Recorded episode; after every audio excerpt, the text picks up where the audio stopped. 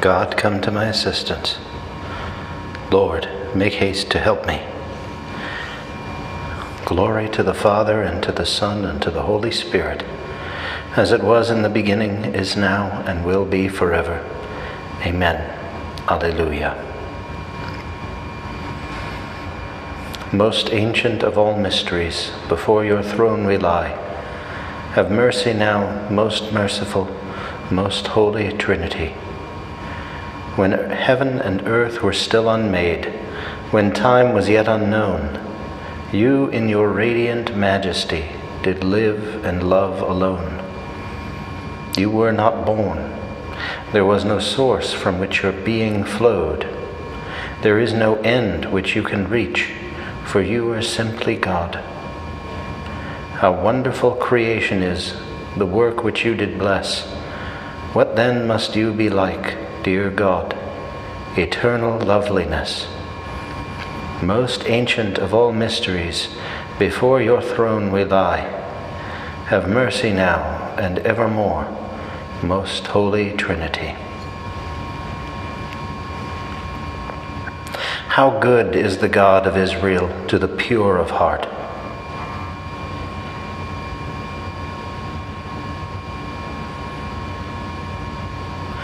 How good God is to Israel, to those who are pure of heart. Yet my feet came close to stumbling. My steps had almost slipped, for I was filled with envy of the proud when I saw how the wicked prosper. For them there are no pl- for them there are no pains. Their bodies are sound and sleek. They have no share in men's sorrows. They are not stricken like others. So they wear their pride like a necklace. They clothe themselves with violence. Their hearts overflow with malice, their minds seethe with plots. They scoff, they speak with malice. From on high they plan oppression. They have set their mouths in the heavens, and their tongues dictate to the earth. So the people turn to follow them and drink in all their words. They say, How can God know? Does the Most High take any notice? Look at them, such are the wicked but untroubled they grow in wealth. Glory to the Father, and to the Son, and to the Holy Spirit, as it was in the beginning, is now, and will be forever. Amen. How good is the God of Israel to the pure of heart.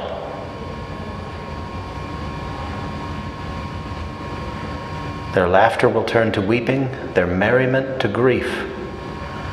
How useless to keep my heart pure and wash my hands in innocence when I was stricken all day long, suffered punishment day after day. Then I said, If I should speak like that, I should abandon the faith of your people. I strove to fathom this problem, too hard for my mind to understand, until I pierced the mysteries of God and understood what becomes of the wicked. How slippery the paths on which you set them you make them slide to destruction. How suddenly they come to their ruin, wiped out, destroyed by terrors. Like a dream one wakes from, O Lord. When you wake, you dismiss them as phantoms. Glory to the Father, and to the Son, and to the Holy Spirit, as it was in the beginning, is now, and will be forever. Amen. Their laughter will turn to weeping their merriment to grief. Those who depart from you will perish. My joy is to remain with you, my God.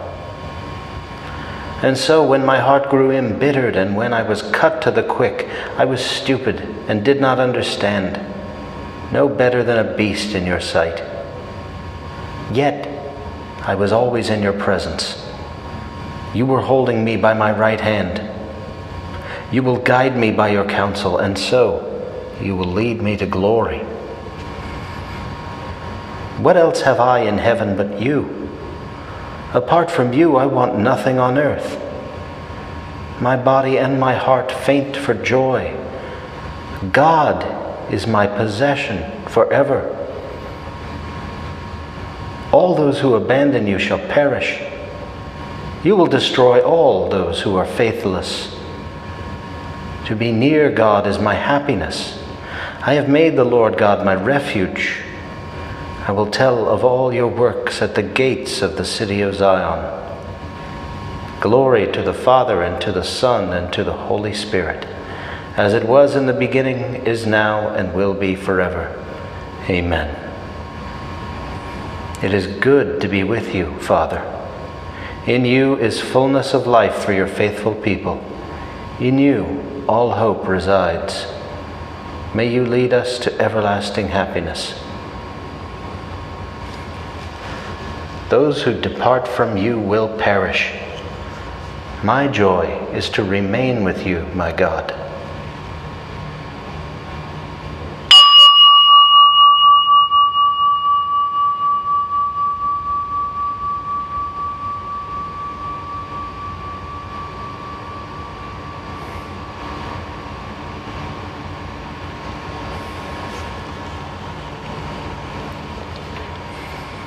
To savor your words is my delight, O Lord.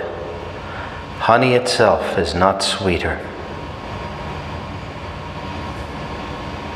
From the book of the prophet Isaiah The Lord, the Lord of hosts, shall take away from Jerusalem and from Judah all support and prop, all supplies of bread and water, hero and warrior, judge and prophet fortune teller and elder, captain of fifty and the nobleman, counselor, skilled magician, and expert charmer.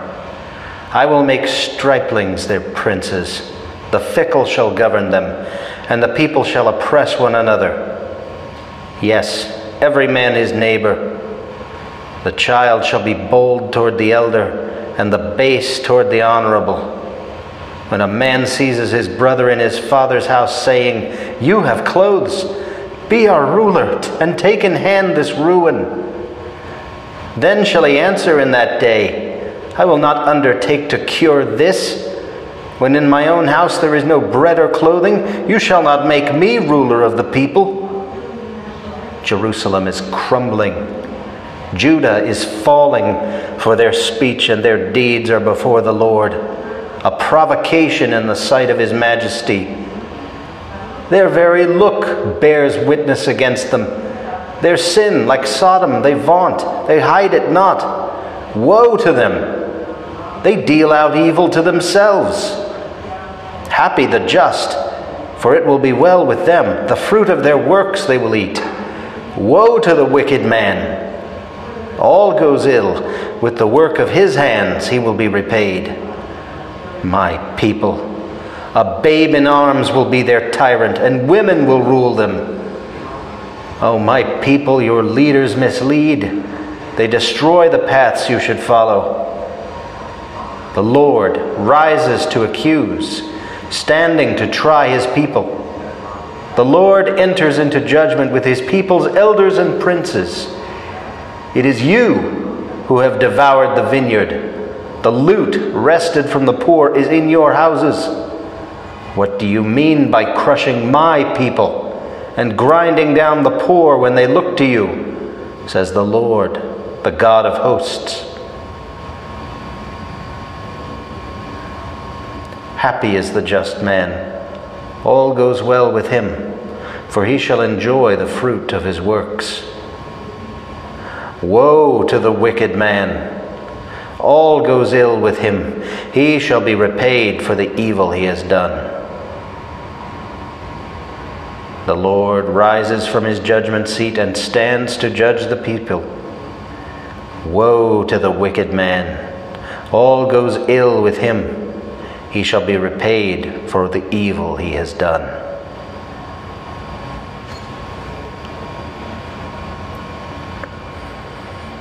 From the Moral, Refre- from the Moral Reflections on Job by St. Gregory the Great, Pope.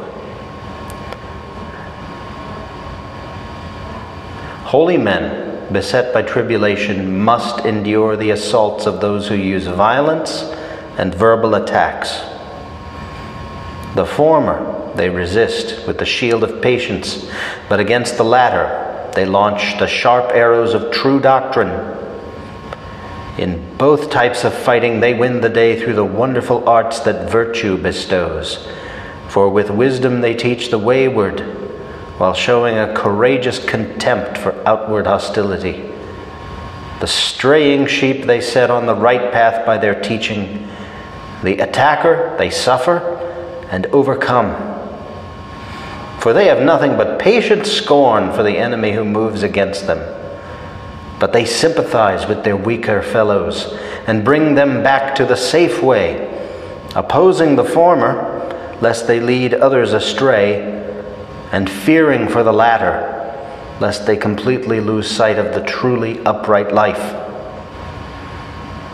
Let us see how a soldier in God's camp fights against both types of enemy. Paul says, struggles without, fears within. He lists the attacks he must endure from without. Dangers from floods, dangers from robbers, dangers from my own people, dangers from the pagans, dangers in the city, dangers in the desert, dangers on the seas, dangers from false brothers. He also tells us what weapons he uses against his enemies in this war toil and hardship, many sleepless nights, hunger and thirst, frequent fasts, cold and nakedness. When beset by so many struggles, he guards the camp, he tells us, with great watchfulness. Immediately he adds, Beside these outward difficulties, there is that daily weight upon me my anxiety for all the churches. Thus, he himself fights courageously and devotes himself compassionately to protecting his neighbors. He tells us of the evils he endures, but also of the blessings he brings to others. Let us reflect then on how difficult it is simultaneously to endure attacks from without and to protect the weak from within. He endures the attacks without, inasmuch as he suffers flogging and chains. Inwardly, he experiences fear since he is afraid that his sufferings may be a stumbling block, not to himself, but to his disciples. For this reason, he writes them Let no one be shaken by these trials, for you know that they are our lot. Amid his own sufferings, it was the fall of others he feared, lest the disciples, seeing him flogged for the faith, might refuse to acknowledge their own faith what an immensely loving heart. He thinks nothing of what he himself suffers and is concerned only that the disciples may be led astray interiorly.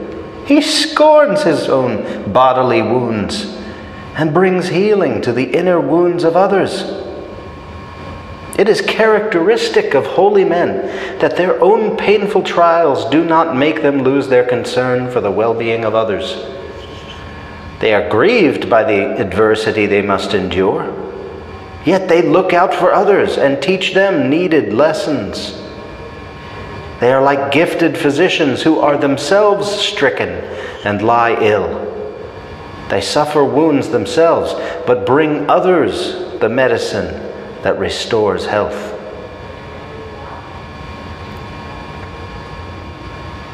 O Lord, do not hide your face from me. Lift away from me the weight of your hand, and do not let my fear of you terrify me. O God, rebuke me with gentleness and not in anger, for your anger will reduce me to nothing. And let not my fear of you terrify me.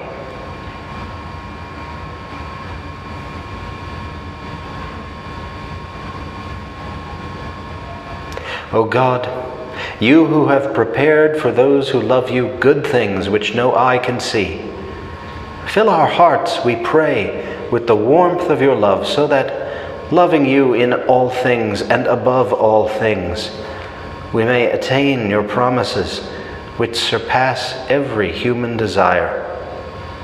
Through our Lord Jesus Christ, your Son, who lives and reigns with you in the unity of the Holy Spirit, God for ever and ever. Amen.